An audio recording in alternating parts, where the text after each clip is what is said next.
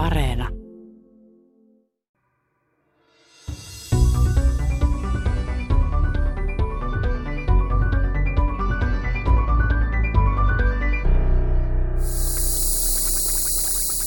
Chicagon yliopistossa Yhdysvalloissa kokattiin vuonna 1953 elämää, tai tarkkaan ottaen elämän peruspalikoita aminohappoja.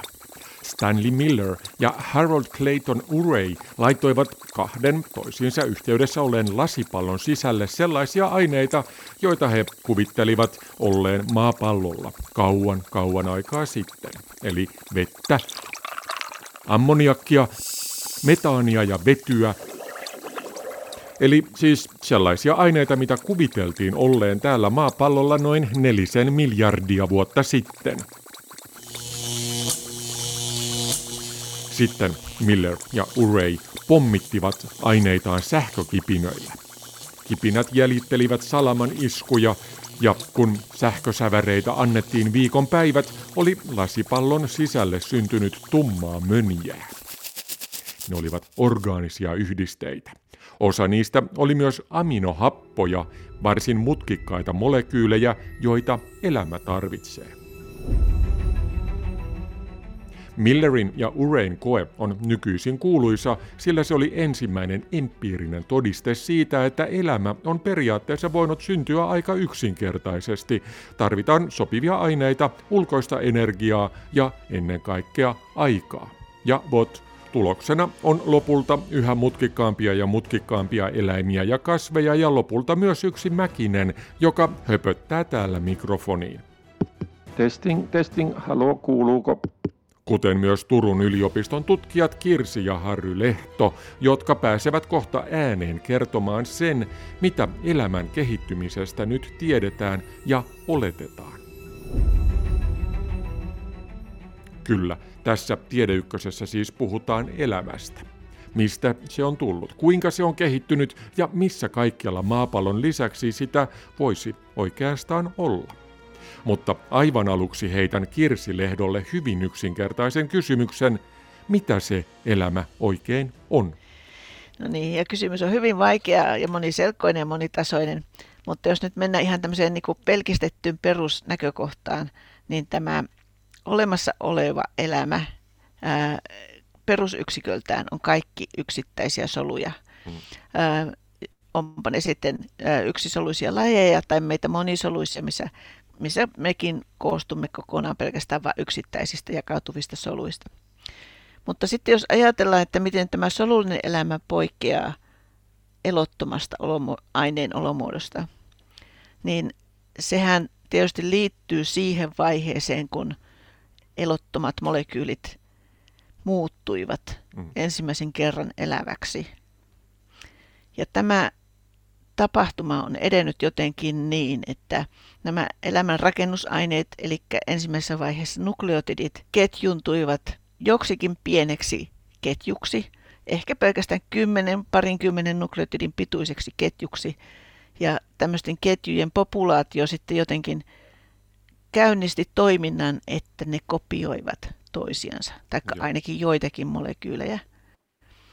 Ja tämä kopiointi nyt oli sellainen automaatti tai nanokone, joka alkoi pitää yllä itseänsä. Ja aina ne koneet ja automaatit säilyivät, jotka onnistuivat kopioitumaan ja ne ovat jatkaneet omaa olemassaoloansa siitä alusta lähtien. Eli se on tämmöinen itseänsä kopioiva kone. No, nanokone on hyvä, hyvä sanonta, mutta mikä sen aivan ensimmäisen nanokoneen sai käyntiin? Milloin, vaikka, vaikka niin kuin meillä oli näitä rakennusaineita jo aikaisemmin ja nanokone oli tehty, mutta joku väänsi kampea, mikä oli se ilmiö? No todennäköisesti on ollut tämmöiset hyvin spesifiset ympäristöolosuhteet, jotka ajoivat sen kemian etenemistä. Ää, ensinnäkin täytyy tosiaankin olla runsaasti niitä rakennusaineita, riittävän paljon niitä samantyyppisiä ää, nukleotideja vaikka, että ne ää, konsentroituivat, ää, kuivuivat riittävästi, niin kuin riittävän suuriin pitoisuuksiin tai vaikka aivan kuivaksi, niin että ne ketjuntuivat. Eli ne muodostivat kiteitä Mutta tässä tapauksessa, kun ne syntyi orgaanisista molekyyleistä, niin ne olivat tämmöisiä ää, epäsymmetrisiä, epäsäännöllisiä kiteitä, jotka sitten omassa rakenteensa sisältivät kemiallista informaatiota, joka sai sen kiteen vääntymään johonkin sopivaan muotoon ja malliin. Mm. Mutta että tämä kiteen, ensimmäisen elävän kiteen, tai tämmöisen epäsäännöllisen kiteen synty, oli ihan sen ympäristön ajama reaktio. Ja sitten ehkä ympäristöolosuhteet täytyy hiukan muuttua. Se kiteen täytyy, täytyy, täytyy avautua, sen täytyy niin kuin, äm, siirtyä esimerkiksi niin kuin jonkin asteiseen liuokseen. Konsentraatioiden piti hiukan muuttua niin, että, että sitten taas se uusi, uusi ympäristö ajoi, ajo sen kiteen kopioitumista ja ehkä tämmöinen niin kuin syklinen vaihtelu ää, kopioitumisen avautumisen välillä ja se, että se toistuu säännöllisesti riittävän ajan, saisin kasvamaan siihen pisteeseen, että se oli jo käynnissä. Eli se olisi käytännössä tapahtunut vain ajan myötä vähitellen ikään kuin kiihtyen. Näin voi sanoa, mutta toisaalta emme yhtään tiedä, että me kuinka pitkä se tai lyhyt se aika oli, koska tuommoiset kemialliset reaktiot sitten kuitenkin sopivissa olosuhteissa tapahtuvat hyvinkin nopeasti. Eli esimerkiksi yksi kopioituminen tapahtuu reilusti alle minuutissa. Ja, ja mitä tulee aikaan, niin jos mennään maapallon historiaan, niin missä, missä kohtaa oli se hetki, jolloin ensimmäiset elämänä pidettävät merkit oli havaittavissa? No nyt ne kaikista vanhimmat varmat elämänmerkit, mitä planeetalta tunnetaan tällä hetkellä, on 3,7 ja puolen miljardin vuoden vanhoja tämmöisiä ähm, mikrofossiileja, jotka löytyvät Isuan kallioiden, äh, sedimenttikallioiden sieltä kerrosten välistä. Ja Isuan, nämä missä Isua sijaitsee Länsi-Grönlannissa ja ne kalliot ovat syntyneet aikoinaan syvään meren sedimentteihin. Niin tietysti kun puhutaan Isuanista esimerkiksi, niin se on aikanaan ollut ihan toisessa paikassa. Että... Joo, juu, joo, enkä tiedä missä kohtaa maapalloa se silloin sijaitsi ja sillä nyt ei ole välttämättä paljonkaan väliä, koska, koska ne sedimentit syntyvät meren pohjalla. Ja tarkoittaa sitä, että valtameressä täytyy silloin olla jo aika paljon elämää olemassa, jos niin kuin merenpohjalle kertyy riittävästi sedimenttejä niin, että, että niistä säilyy mikrofossiileja vielä tähän päivään asti. Eli näitä isuankallioita ei missään tapauksessa ollut olemassa, vaan sedimentit syntyvät merenpohjalla ja ovat sitten aikojen kuluessa sieltä nousseet mantereille ja ää, tämmöisiin ää, poimuvuoriin – ja sitten taas noina aikoina, tai siihen aikaan kun elämä syntyi, joka tapahtui ennen tuota 3,7 miljardia vuotta sitten, siis sanotaan, että ehkä paremminkin siellä 4 miljardia vuotta sitten, niin lähes koko planeetta oli merenpeitossa ja kuivaa maata oli olemassa vain tämmöisten tulivuorisaarten muodossa. Ja sitten kuitenkin, kuitenkin nyt tuota, niin kuin kemiallisesti voidaan päätellä, että tämä varhaisin elämä piti syntyä, tai näiden elämän synnyn reaktiot tapahtuivat nimenomaan siellä tulivuorisaarilla aika kuivissa olosuhteissa. Tämä on jännä siinä mielessä, että tällainen niin kuin perinteinen kuva siitä, miten elämään, elämä olisi voinut syntyä, on, on tällainen lämmin lampi. Eli, eli on, on jonkinnäköinen vesiallas, jossa on sitten vettä, tietysti on hiiltä ja sitten on typpeä ja rikkiä ja vähän fosforia ja muita tällaisia aineita, jotka muodostavat vähitellen sitten orgaanisia yhdisteitä, jotka muodostavat sitten monimutkaisempia orgaanis, orgaanisia yhdisteitä ja lopulta sitten tulisi elämää, mutta sanoit juuri, että oltiinkin sitten syvämeren äh, meren syvyyksissä siis ja sitten toisaalta oli tällainen suhteellisen kuiva ympäristö, missä sitten niin kuin tämä napsahdus tapahtui. Joo, tota, tosiaankin niin elämän piti syntyä oikeasti aika vedettömissä olosuhteissa. Nykyään ja hyvin varhaisesta vaiheesta lähtien elämä on toki tarvinnut vettä. Mm. Elämäaineet tarvitsevat vettä niin kuljettamisen ja liuottamisen ja myöskin ehkä silloin varhaisessa vaiheessa siihen, että ne nämä lähtöaineet ovat kertyneet johonkin todellakin lämpöisiin lammikoihin, niin kuin Darwin jo aikana ajatteli.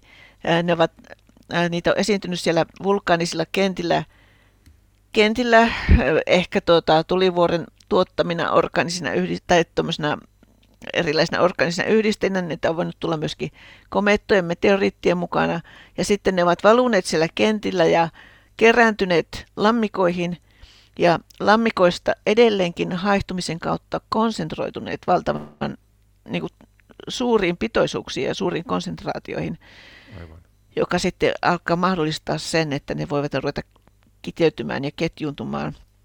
Ja varsinkin tämä varhaisin molekyylien ketjuuntuminen, niin se todennäköisesti olisi pitänyt mennä joko niin kuin hyvin suurissa konsentraatioissa tai ehkä ihan vedettömissä olosuhteissa tai mahdollisesti tämmöisessä organisessa liuottimessa, siis ei vedessä, vaan formamiidi-nimisessä organisessa liuottimessa. Ja tähän viittaa sellainen seikka, että tuo ketjuuntuminenhan tapahtuu sillä tavalla, että jokaisen nukleotidin välistä, taikka sitten myöhemmin kun aminohappoja ketjutetaan, niin aminohappojen välistä lähtee vesimolekyyli pois. Mm. Ja nyt jos tämän reaktion täytyy tapahtua spontaanisti ihan tuommoisen ympäristökemian ajamana, niin se tietenkin tapahtuu helpommin vedettömissä olosuhteissa kuin vedessä. Kyllä. Veden keskellä on vaikea poistaa vettä molekyylien välistä. Niin kuin vettä on joka puolella. Aivan. Aivan. Kyllä. Tietysti tässä voi myös miettiä sitä, että siis maapallot noihin aikoihin, kun puhutaan edelleen siinä 3,5 tai 3,7 miljardia vuotta tästä taaksepäin, eli, eli tota, hyvin kauan aikaa sitten, niin maapallo oli täysin erilainen. Sanoit aikaisemmin, että oli, oli, oli käytännössä valtameri, joka peitti koko planeetan, ja sitten tällaiset tulivuorisaaret alkoivat pullahdella siitä esiin, mutta myös kaasukehä, ilmakehä oli täysin toinen, toisenlainen, ja elämähän on muuttanut sen käytännössä tällaiseksi Joo. nykyisenlaiseksi. Kyllä. Joo, eli ilmakehä oli aivan hapeton, happea on syntynyt sitten tai lähtenyt nousemaan hitaasti vasta niin kuin miljardi vuotta elämän synnyn jälkeen. Ja tämä, nämä hapettomat olosuhteet olivat todella hyvin oleelliset elämän synnyn kannalta, koska tämmöistä hyvin reaktiivista pelkistettyä kemiaa ei voisi tapahtua hapellisissa olosuhteissa. Ja sanotaan, jotkut ensimmäiset RNA-juosteet varmasti hyvin nopeasti hajoaisivat hapen läsnä ollessa. Eli koko tämä molek- tai hyvin ö, kompleksi molekyylikemia saattoi syntyä pelkästään hapettomissa olosuhteissa. Ja sitten ainakin sen käynnistämiseen tarvittiin myöskin hyvin suuria ö, kuumuuksia. Eli mm. monia satoja asteita lämpötilaa tarvitaan siihen, että pelkistetään hiiltä ja typpeä. Ja tuota, tietysti, tietysti nämä pelkistyneet lähtöaineet saattavat syntyä siellä syvällä tulivuorissa ää, tai purkauskanavissa. Ää, sitten sitä varsinaista lämpötilaympäristöä, niin sitä ei tarkkaan tunneta, mutta todennäköisesti sekin on ollut siellä tulivuorisaarilla varsin kuuma, niin että se kuumuuskin on ajanut sitä veden haihtumista siitä ympäristöstä. Seuraava kysymys on valtavan yksinkertainen. Miten tällaisista niin kuin hyvin yksinkertaisista elämän perusrakenteista ollaan sitten lopulta päädytty tällaisiin monimuotoisiin elämiin niin kuin nyt? Kuinka, onko se vain aika ja, ja evoluutio, joka on ajanut sitä eteenpäin? Joo. Vastaus on evoluutio.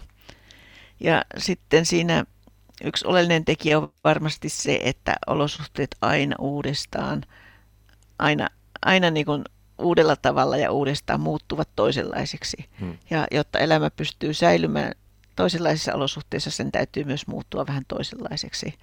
Eli olosuhteiden muutokset ovat ajaneet evoluutiota ja ää, tietysti olosuhteet muuttuvat monella tapaa. Esimerkiksi jos siinä sanotaan siellä ihan elämän alussa, niin jos, jos elämä käynnistyi tämmöisellä turvallisella tulivuorisaarella, joka tarjosi valmiina kaiken, mitä se kasvava tämmöinen alkuelämä tai varhaiset solut tarvitsivat, tai alkuliemi kopioituvat RNA-molekyylit.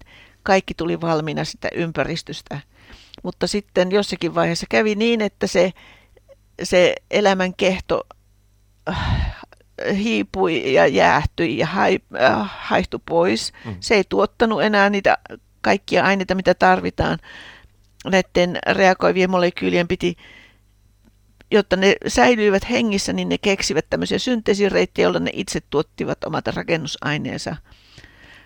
Seuraava suuri muutos, tai ehkä sama aikainen tai jossakin vaiheessa tapahtuva muutos on se, että se ympäristö kastui. Joo. Ja, ja tämä, niin kuin tämä ympäristöioni konsentraatiot muuttuivat aivan toisenlaiseksi. Niin kuin nyt esimerkiksi tiedetään, että kaikkien solujen sisässä on tämmöinen hyvin tietynlainen korkea kalium pitoisuus suhteessa natriumiin.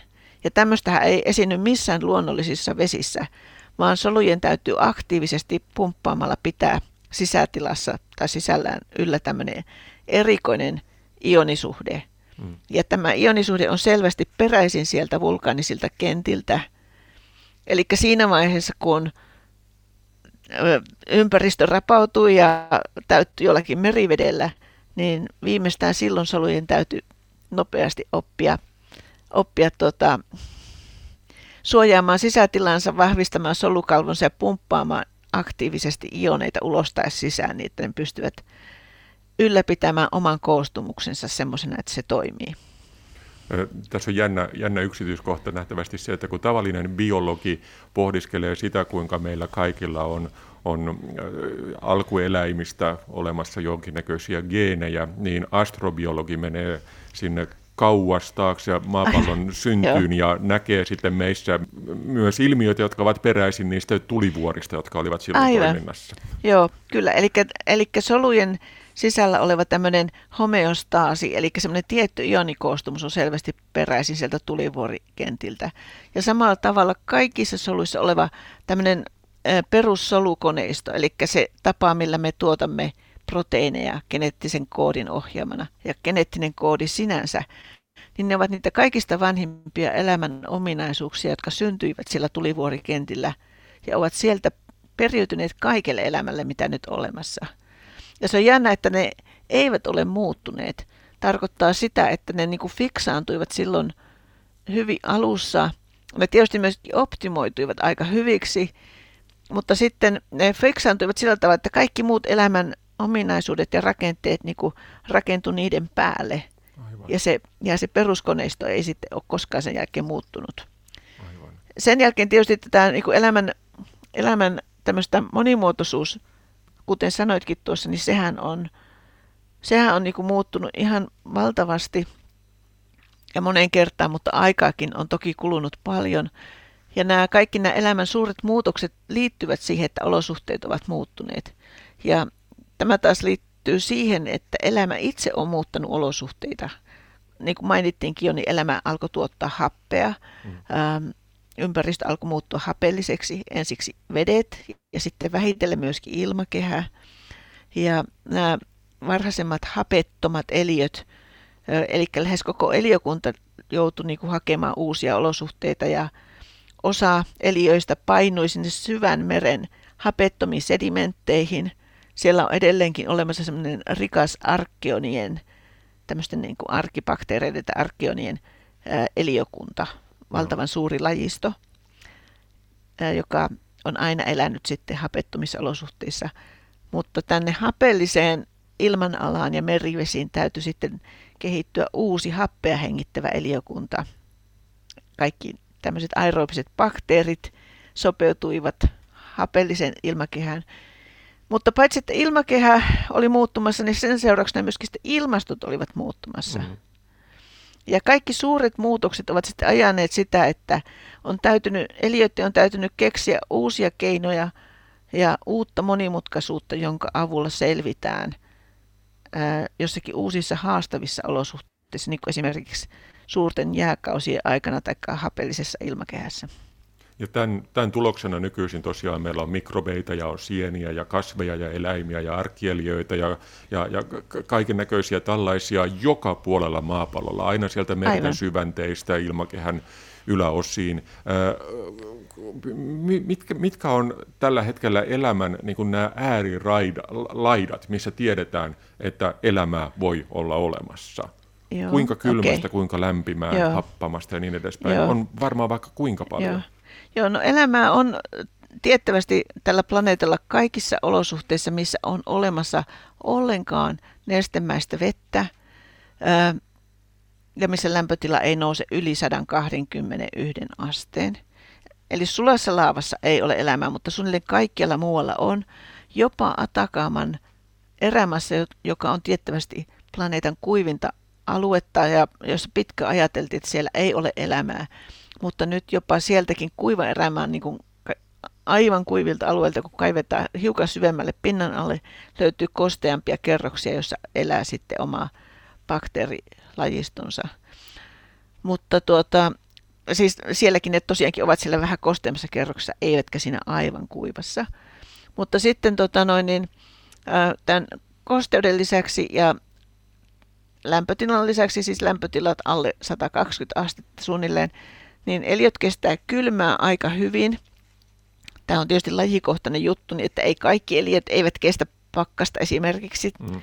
Tiedätte, että trooppiset eliöt kuolevat jo, kun lämpötila laskee 10 asteeseen, mutta, mutta tuota, monet eliöt kestävät pakkasta. Esimerkiksi jotkut hyönteiset kestävät ihan elävänä ja toimivana niin kuin miinus 18 asteeseen ja pysyvät toimivana. Me tasalämpöiset niin mehän niin kuin ajatellaan, että me itse kestetään hyvinkin pakkasta, mutta itse asiassa meidän oma ruumiin lämpö niin kuin pysyy suunnilleen 37 asteessa.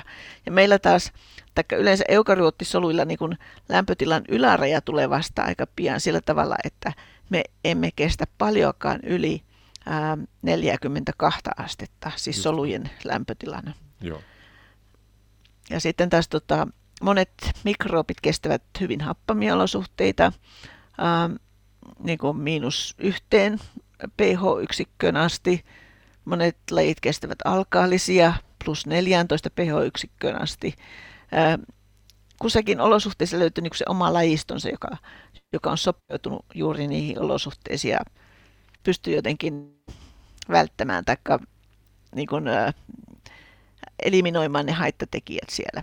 Ja sitten on tietysti eläimiä, jotka, tai lähinnä tällaisia niin kuin hyvin pieniä eläimiä, jotka voidaan jäädyttää, jotka voivat säilyä lähes ikuisesti Joo, jopa jäässä. Sitten kyllä. lämmitetään ja annetaan vähän vettä, niin sitten ne Joo. alkavat elää taas. Joo. Hyvin monet lajit kestävät pakastamista, varsinkin tämmöistä niin kuin varovasti tehtyä, jollakin suoja-aineiden avulla tehtyä pakastamista. Mm ehkä kaikki solut kestävät semmoisen niin varovasti tehdyn pakastamisen. Monet, ähm, monet bakteerit, mikrobit tosiaankin elävät tai säilyvät jäisissä olosuhteissa niin kuin hyvin pitkiä aikoja, vaikka loputtomasti. Niin kuin esimerkiksi äh, tuolla äh, perma, äh, mitä se on, roudessa, ikiroudessa äh, löytyy, löytyy niin kuin suuri mikrobilajisto, jotka toimivat hyvin, hyvin hitaasti sillä tavalla, että ne hitaasti korjaavat DNAn mahdollisia vaurioita, ne pysyvät elinkykyisinä, mutta ne eivät juurikaan jakaudu. Ja samalla tavalla esimerkiksi monet bakteerilajit voivat säilyä suolakiteiden sisällä. Ne säilyvät elinkykyisinä. Ne on ikään kuin tuota, lepotilassa olevia eläviä olentoja. Mutta sitten on toisaalta myös hieman kehittyneempiäkin eläimiä, kuten esimerkiksi karhukainen, joka pystyy olemaan, ei nyt elävänä ja, ja toimivana, mutta kuitenkin selviytymään jopa ihan ulkona avaruudessa olevissa olosuhteissa, eli Joo. tyhjiössä ja hyvin kylmässä ja lämpimässä Joo. ja lämpötilaeroissa. Kuin, kuinka ihmeessä Joo. karhukainen on niin erikoinen?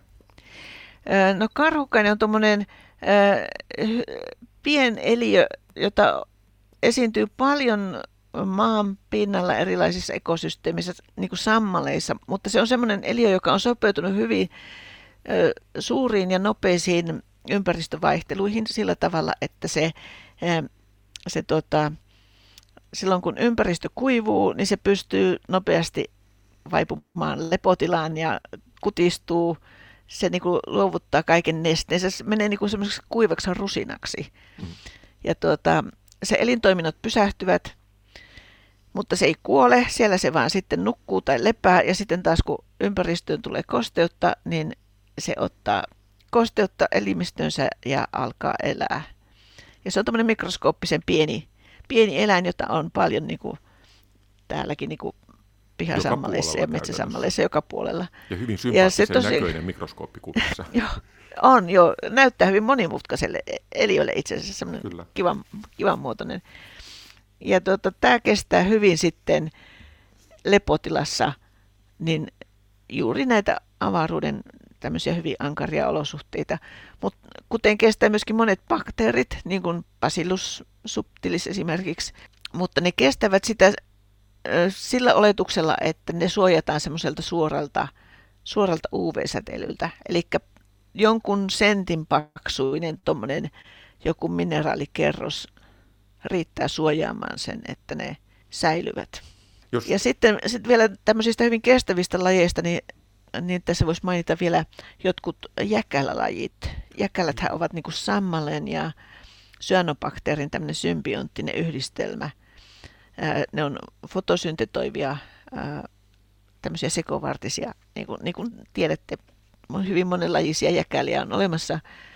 Ja tuota, noin, niin jotkut niistä on myöskin hyvin kestäviä sillä tavalla, että ne voi kestää hetken aikaa jopa Marsin simuloiduissa olosuhteissa. Niin jotkuthan on jopa e- ehdottaneet, että eräs tapa luoda elämälle, elämälle suotuisia olosuhteita Marsiin, missä tällä hetkellä on hyvin, hyvin hankalat olosuhteet, niin olisi istuttaa sinne yksinkertaisesti jäkälää.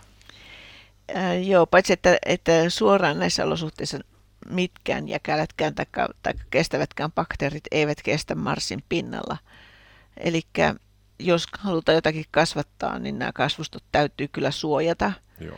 Sekä, sekä säteilyltä että sitten kuivuudelta ja lämpötilavaihteluilta. Kyllä. Tällä hetkellä Mars on tosiaankin kuiva ja siellä on hyvin, hyvin ohut kaasukehä ja sen, sen takia sen pinnallekin pääsee paljon ultraviolettisäteilyä ja, ja tosiaan olosuhteet siellä ovat hyvin ikävät tällä hetkellä. Mutta aikanaan silloin, silloin kolme ja puoli miljardia vuotta sitten ja niihin aikoihin, niin todennäköisesti Marsissa oli myös nestemäistä vettä sen pinnalla. Siellä oli käytännössä Joo. samankaltaiset Kyllä. olosuhteet kuin täällä maapallolla. O- olisiko sinne pystynyt myös syntymään elämää? Jos, jos elämän syntyminen periaatteessa on tuommoinen niin. automaatti, niin miksei Marsi myös? Joo, kyllä tota, tätä on aika paljonkin pohdittu näiden sisarplaneettojen tai aurinkokunnan planeettojen varhaisia olosuhteita ja, ja tota, on päätelty siitä, että, että Marsissa todennäköisesti ää, silloin varhaisissa vaiheissa on ollut hyvinkin suotuiset olosuhteet. Ää, planeetta on jäähtynyt vähän nopeammin kuin maa. Siellä on ollut alun perin ää, ää, paksu, jonkin paksuinen ilmakehä, ää, siis ennen kuin se on sitten karannut vähitellen sieltä avaruuteen. Mm-hmm. Ja tuota, sen ansiosta siellä sitten on ollut myöskin ää, runsaasti vettä, koko se pohjoinen pallonpuolisko on ollut jonkun suuren valtameren peitossa. Todennäköisesti rantaviivat on vieläkin näkyvillä. Ja ää, näin ollen aja, voi ajatella, että siellä olisi ollut ainakin yhtä hyvät olosuhteet tai mahdollisuudet elämän synnylle kuin on ollut maassa. Ää, siellä jotkut asiat ovat voineet olla paremminkin. Siellä on esimerkiksi enemmän poraatteja kuin maassa. Mitä ja näitä poraatit? Booriatomeita ah, boori. tarvitaan ilmeisesti katalyytiksi jossakin, jossakin tämmöisissä elämän synnyn vaiheissa. Ja pidetään mahdollisena, että elämä olisi jopa syntynyt Marsissa ja levinnyt sieltä maahan. Tai että maan elämä olisi voinut sitten meteoriittien mukana levitä myöskin Marsiin. Mieluummin sieltä tänne päin, koska sieltä niin kuin helpommin pystyy lähtemään meteoriitteja liikkeelle ja ne helpommin taas törmäävät maahan kuin Marsiin. Eli liikenne tähän suuntaan olisi helpompaa. Niin kuvahan tuolloin, kun oli alku aurinkokunta, oli se, että oli paljon, paljon törmäyksiä. Täällä oli paljon asteroideja ja komeettoja, jotka, jotka törmäisivät, törmä, törmäilivät planeettoihin ja planeettoista roiskui ikään kuin palasia Kyllä. joka puolelle. Ja koska Joo. Mars on pienempi niin sen takia sieltä pääsee sinkoutumaan paremmin ainetta joka puolella. Aivan. Ja, ja, ja tämmöiset aurinkokunnassa kiertävät meteoriitit taas mieluummin törmäävät maahan, koska tänne on niin suurempi painovoima ja pinta-ala kuin Marsissa. Joo, ja itse asiassahan eräs ensimmäisistä tällaisista kohujutuista, joka liittyi elämän löytämiseen muualta kuin maapallolta, liittyy myös Marsiin siten, että oli ALH jotain 84001 tai jotain sellainen, sen tyylistä oleva toi pieni meteoriitti, joka löydettiin, äh, oliko se Etelämantereelta, ja sieltä sitten oletettiin, että siinä oli tällaisia pieniä pieniä äh, ikään kuin rakenteita, jotka voitiin tulkita siten, että siellä olisi ollut bakteereita. Mikä, mikä tämän mm-hmm. äh, tarina Joo. oikein oli? Joo, kyllä vain tämä Mars-meteoriitti ALH, muistaakseni 86001 ehkä, äh, on aika oleellinen, äh, tässä on ollut aika merkittävä osuus astrobiologisessa tutkimuksessa, ja se tosiaankin löydettiin Antarktiksen jääkentiltä vuonna 1986, ja sitten se unohdettiin hyllyyn pitkäksi aikaa, mutta sitten vuonna 1995, äh, taikka niihin aikoihin sitten Chris McCain tutkimusryhmä otti sen uudestaan tutkittavaksi ja tekivät sitä hienoleikkeitä ja näkivät sen sisällä jotakin pieniä pikkiriikkisiä nanorakenteita, jotka noin mikroskooppisesti näyttivät ikään kuin bakteerin rakenteelle. Mm. Ja tulivat silloin niin kuin innokkaasti julkisuuteen ja lehdistössä syntyi suuri, suuri niin kuin häly siitä, että nyt meteoriitin sisältä on löytynyt tämmöinen mikrofossiili, äh, marssilainen mikrobi. Ja ihmiset olivat sitä valtavan innoissaan.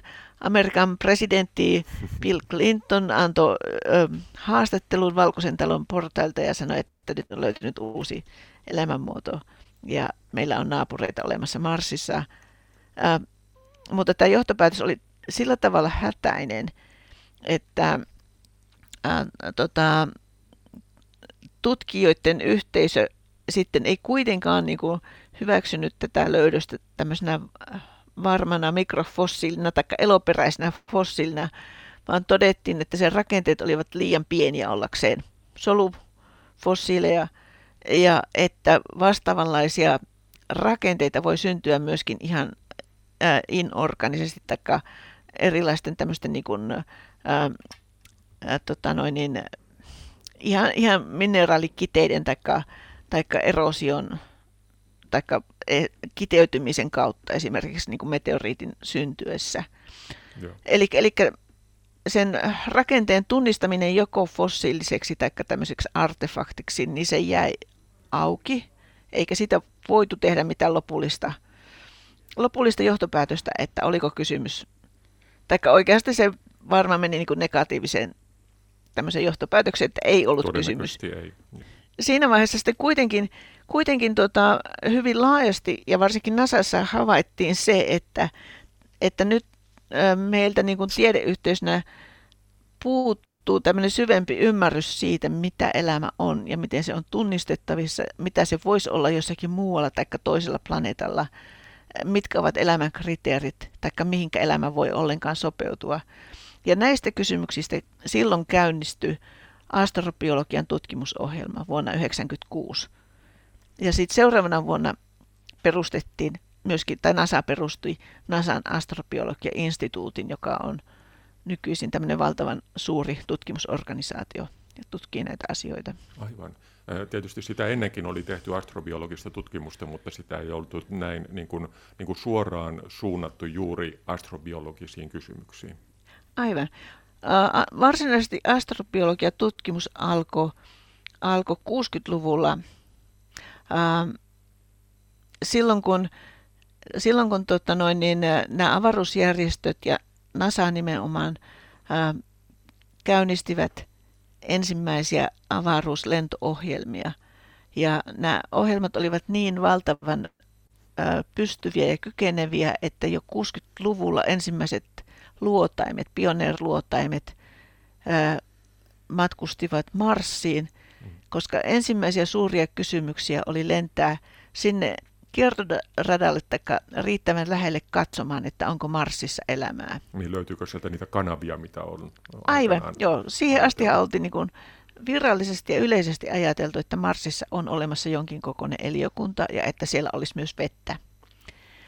Mutta sitten kun pioneerluotaimet lensivät ää, läheisyyteen ja marinerluotaimet menivät sitten perässä ja marinerit varsinkin kuvasivat sen koko planeetan aika, aika hyvällä resoluutiolla ja joka puolelta ja näkivät vaan, että se on kuivaa, kuivaa erämaata ja siellä on suuria rotkoja ja halkeamia, mutta ei ole vettä eikä ole eliökuntaa. Mm. Ja sitten sit vielä 70-luvulla oli tämmöinen suuri saavutus, kun Viking 1 ja 2 alukset lensivät Marsiin ja laskeutuivat ja tutkivat, tutkivat äh, Marsin pintaa, niin kuin maata ja hiekkaa ja kuvasivat ympäristöä ja niin kuin kemiallisesti osoittivat, että Marsin pinnalta ei löydy mitään elämäksi tunnistettavaa. Ja tästä jatkaa eteenpäin Harri Lehto enemmänkin tähtitieteilijän näkövinkkelistä. Täysin pinnalla ei niin kuin oikeastaan kestä mikään. Hetken se voi kestää, mutta sitten kun se pääsee maan alle, niin homma on niin kuin helpompi. Ja siihen ensinnäkin säteilysuoja tulee jo, kun sä oot metrin maan alla. Joo. Mutta siellä olosuhteet on vielä sen verran inhottavat, että, että siellä ei vesi niin kuin pysy nestemäisenä, joka olisi niin kuin jatkuva, jatkuvasti elävälle eliölle tärkeä juttu. Pitäisi olla korkeampi paine, jotta vesi voisi olla nestemäisenä, ja sitten pitäisi olla korkeampi lämpötila. Siis yli, yli 0 astetta Celsiusta, se on jännä, se on melkein painessa riippumaton juttu, yli 0 astetta Celsiusta ja sitten paine jonkun verran korkeampi kuin mitä Marsin pinnalla. Joo. Ja yksi, yksi tämmöinen paikka, missä tämmöinen voisi toteutua, on ihan maaperä, koska Marsin kallion rakenne siinä pinnalla on ilmeisesti huokosempaa kuin maapallolla. Koska Mars, Mars on pienempi planeetta, niin se ei vetänyt tavallaan sitä kallioperää, gravitaatio ei vetänyt sitä kallioperää niin tiukkaan. Se olisi niin kuin yksi vaihtoehto. Ja toinen on sitten vedenalaiset nestemäiset vesijärvet tai muodostelmat. Niitä voi olla myös kivien raoissa tämmöisiä veden täyttämiä rakoja, jotka voisivat olla hyviä paikkoja elämälle. Ja sinne meneminen, sinne meneminen voi olla vähän vaikeaa, se pitäisi niin kuin ihan tasan tietää, missä ne on. Hmm. Niitä on väitetty havaitun napa-alueella ja, ja sitten päivän tasojen seudulla. Noin, Mars on hyvä paikka. Mars on hyvä paikka, mutta jos katsotaan vähän laajemmalti aurinkokuntaa, tästä Marsista voi varmaankin vetää analogian enempikin Jupiterin kuuhun nimeltä Eurooppa, siis on Eurooppa-niminen kuu, ei tietenkään tämä Eurooppa, missä nyt ollaan, koska tämä Eurooppa on jääkuu, sen pinnalla on, on jääkerros ja sen alapuolella todennäköisesti on jopa ihan hölskyvää vettäkin, eli nestemäistä vettä. Voisiko Euroopassa olla elämää? Kaloja sieltä tuskin löytyy, mutta jotain muuta voi olla vähän yksinkertaisempaa. Ky- kyllä, kyllä siellä, siellä voi olla elämää. Siellä, siellä on energialähde, joka on, on Jupiterin vetovoima. Se aiheuttaa tämmöisen vuorovesi-ilmiön Euroopan sisäosiin ja se lämmittää sitä merta alhaalta päin. Eli se on niin kuin yksi argumentti sen puolesta, että, että siellä voisi olla elämää. Siellä on sopivat olosuhteet, 100 kilometriä syvä valtameri, sen päällä on, on sitten kuitenkin jääkerros, joka nykyarvioiden mukaan on kohtaisen ohut, noin nelisen kilometriä tai voi olla paikoitelle ohuempikin. Siinä Euroopan pinnalla näkyy tämmöisiä punertavia alueita, jotka näyttävät olevan organisia, organista tavaraa. Se organinen aine on voinut tulla kahdesta suunnasta. Se on voinut tulla kometoista, jotka on niin törmännyt, törmännyt siihen jääkenttään, tai sitten se on voinut tulla sieltä Euroopan merestä, josta jääkenttä halkeilee silloin tällöin. Silloin tällöin ei nyt tarkoita sitä, että, että joka kevät halkeisi, vaan, vaan joidenkin kymmenien tuhansien vuosien välein tulee iso railo siihen. ja sitten sitä, sitä pulppua. Ja me, me tiedetään sen takia, koska me nähdään näitä, näitä jään halkeamia ja se muistuttaa aika paljon niin kuin keveistä perämerta, kun katsoo, että siellä menee jäätyneitä railoja ristiin rastiin ja ne on siirtynyt. Ja... Hmm. Eli me tiedetään sen niin kuin aika hyvin se meren suolaisuus ja ensilaaduksessa ja kallistossa on myös jääkerros. Se näyttää paljon vanhemmalle. Ja sitten siellä se jääkerroksen alla on ilmeisesti semmoinen sohjovyöhyke, mutta sitä ei pidetä kauhean ilmeisenä elämänpaikkana, koska se sohjovyöhyke ynnä se jääkerros ovat niin paksuja, että, että näiden kuiden sen vesialueen pohjalla alkaa syntyä semmoista jäätä, jota kutsutaan korkeapaineen jääksi. Mm. Eli siinä on semmoinen voileipä vähän, että siinä on niin jää, jääkerrokset ylä- ja alapuolella ja vesi keskellä, että siellä ei oikein irtoa mitään ravinteita. Se ei ole kauhean hyvä paikka. Mutta Saturnus on, Saturnuksen kuut on sitten toinen semmoinen hauska paikka, missä voisi olla elämää. Ja itse asiassa Enceladus-kuu, joka on noin 500 kilometrin läpimittainen kuu, muistuttaa aika lailla Eurooppaa siinä, että se on jään peittämä kuu. Joo. Ja siellä on havaittu neljä tämmöistä isoa halkeamaa. Ja näistä halkeamista on just edesmennyt Cassini-luotain tehnyt tarkkoja mittauksia. Se on käynyt 10 kilometrin päässä näiden halkeamin yläpuolella ja nähnyt, että sieltä tulee vettä. Joo. Sieltä suihkua vesi niin ulos. Ja siitä vedestä on selvitetty, että siinä on organisia aineita. Ja nyt myöhemmin, myöhemmin on nähty Euroopallakin keisireitä. Me Joo. tiedetään nyt, että sielläkin sitä meren vettä tulee pinnalle asti. Mutta me ei olla oltu ihan oikealla hetkellä paikalla, että me oltaisiin nähty se aktiivinen geyseri siinä paikan päällä. Tässä mielessähän on kiinnostavia aikoja tulossa, koska, koska nyt tähän suunnitellaan pariakin erilaista luotainta, jotka lähtisivät tutkimaan nimenomaan Jupiterin näitä jäisiä kuita, jolloin sitten kun Joo. ne olisi koko aika tutkinnan alla, niin ne pystyttäisiin näkemään saman tien sitten, milloin esimerkiksi tällainen geysiri sieltä purkautuisi. Joo, se, se, se on ihan, ihan niin kuin aivan hienoja nämä suunnitelmat näiden, näiden missioille. Että niin kuin sor, sormet syhyä ja vaikka jäisi eläkkeelle, niin ihan varmasti tulee seuraamaan niin kuin koko eläkeiänkin näitä, mitä niin kuin uutta tietoa sieltä löytyy. Kyllä. Mitä, mitä muita paikkoja sitten aurinkokunnassa on tällaisia potentiaalisia elämän tyyssijoja. Kometathan tiedetään nyt, kun esimerkiksi kun tätä komettaa Churyumov-Gerasimenkoa vakoiltiin hyvinkin pitkän ajan ja sitä pystyttiin mittaamaan hyvin läheltä, niin tiedetään, että sen sisällä tai pinnalla, kenties jopa sisälläkin, on aika paljon hyvinkin monimutkaisia orgaanisia aineita. Olosuhteet elämälle siellä nyt eivät varmaankaan ole ihan paikallaan, mutta voisiko siellä olla jotain tällaista niin kuin, melkein kuin no, puolielämää?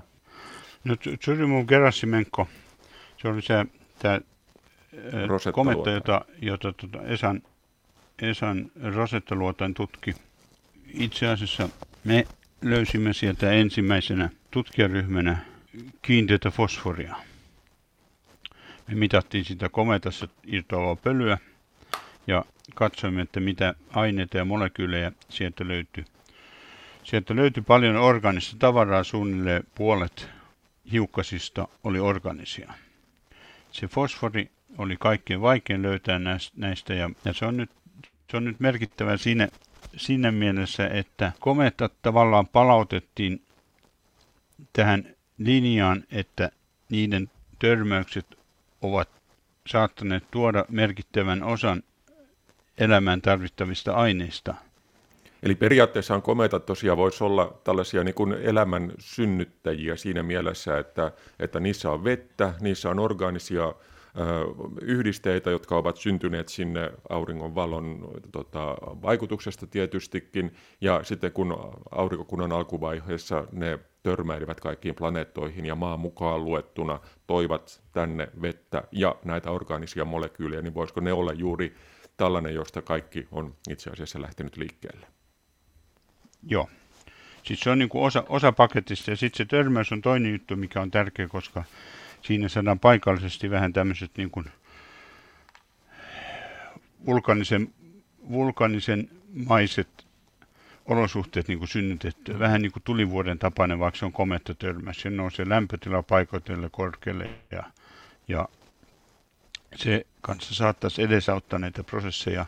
Siinä kometta törmäyksissä on kohtalaan, jos se törmää esimerkiksi, sanotaan vaikka Siperian tai vastaavan kaltaisen alueeseen, vaikka, vaikka talvella, niin siinä on voimakas lämpötilagradientti, sulla on kylmää ja sitten sulla on lämmintä ja tämmöiset gradientit, jossa lämpötilat ja olosuhteet on niin kuin vierekkäin, niin ne saattavat edesauttaa näitä elämän synnyn olosuhteita. Voisiko jopa mennä niin pitkälle, että ajattelisi, kun Kirsin kanssa puhuttiin näistä nanokoneista, eli periaatteessa yksinkertainen solu on kuin nanokone, ja, ja jossain vaiheessa se piti vain saada sätkättämään päälle, eli käynnistymään, niin voisiko tämä törmäys olla se tällainen triggeri, sytyttäjä, joka sai sitten elämän myös niin kuin käyntiin? Joo, siis mun, mun, mun puolesta voisi olla hyvin triggeri, mutta eikä Kirsi saattaa sanoa, että ei se ihan niin yksinkertaisesti mene. Ja niin, Kirsi sanoikin, mutta vastaus oli sen verran pitkä, ettei se mahdu tähän mukaan. Joudun valitettavasti jättämään pois myös Venuksen mahdollista elämää koskeneen juttutuokion. Äh, viime syksyllähän julkistettiin tutkimus, jonka mukaan Venuksen kaasukehästä olisi löydetty fosfiinia, joka saattaisi olla merkki kaasukehässä olevasta mikrobitasoisesta elämästä. Mutta nyt asiasta on saatu lisätietoa sen verran, että asiasta voidaan puhua oikeastaan vain savolaisittain. Siis voipi olla, mutta voipi olla, ettei olekaan. Asiasta ei ole varmuutta.